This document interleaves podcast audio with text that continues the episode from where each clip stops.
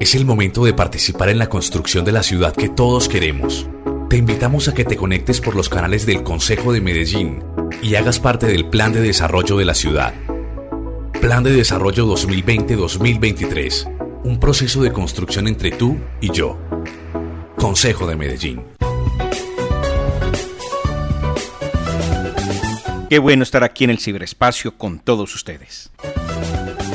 Hoy el Consejo de Medellín estuvo reunido en forma virtual con los habitantes del poblado. En la democracia participativa que se vive en forma virtual, las realidades se reflejan en píxeles para dejar ver las necesidades que tiene una zona como el poblado y que nos relata Denis Arrieta. La Comuna 14 tiene muchas necesidades, hay estratos del 1 al 6. Hay gente que todavía cocina con leña, hay gente que no tiene internet, hay gente de mm, los estratos 1 y 6 que están esperando una ayuda del gobierno en cuanto a mercados, aunque se, les ha traído. Algunos no les ha llegado porque la, el estigma es que el, poblado, cuando uno dice vivir, vivir en el poblado, no le hace falta absolutamente nada. Un poblado que propone soluciones para reactivar sectores como el turismo. Escuchemos a Juan Sebastián Rey, presidente de la Junta Administradora Local de esta zona crear una cultura alrededor de Medellín, pero una cultura alrededor del poblado y principalmente con el tema de Caminemos la 10. Es un tema que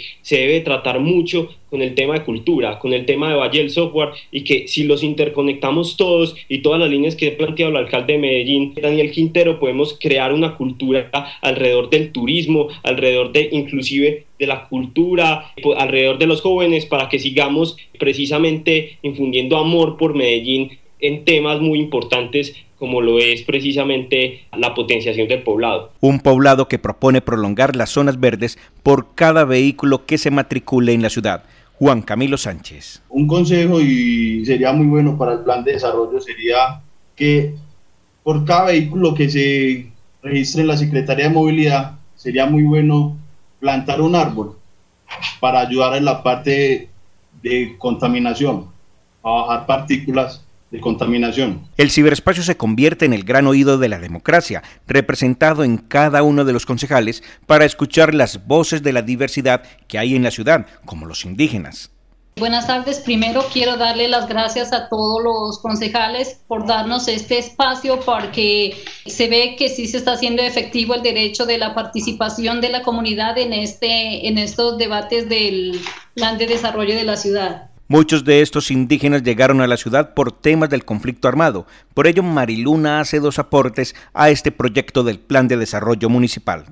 Les pido el favor de incorporar en el proyecto de acuerdo de ley el decreto 4633 del 2011, que es el enfoque diferencial para nosotros como indígenas también solicito que se implemente la política pública indígena que se aprobó el año pasado, ya que no se recoge en este plan de desarrollo. Pero los asistentes a esta reunión también propusieron que el plan debe articularse con las organizaciones religiosas, y es que según la encuesta de percepción ciudadana de Medellín Como Vamos, en el año 2018 este tipo de entidades ocupaban el cuarto lugar entre los grupos donde más participación tienen los medellinenses. Habla Juan Mario Arbeláez. Creo que debe haber un enfoque diferencial que se implemente de manera transversal y este enfoque debe contener un reconocimiento incluyente también con la libertad religiosa de cultos.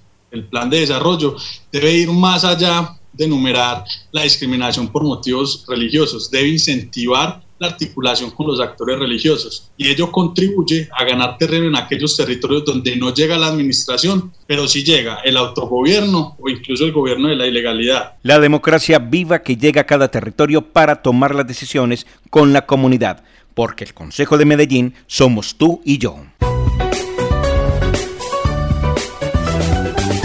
Una realización de la Unidad de Comunicaciones y Relaciones Corporativas del Consejo de Medellín. El Consejo de Medellín somos tú y yo.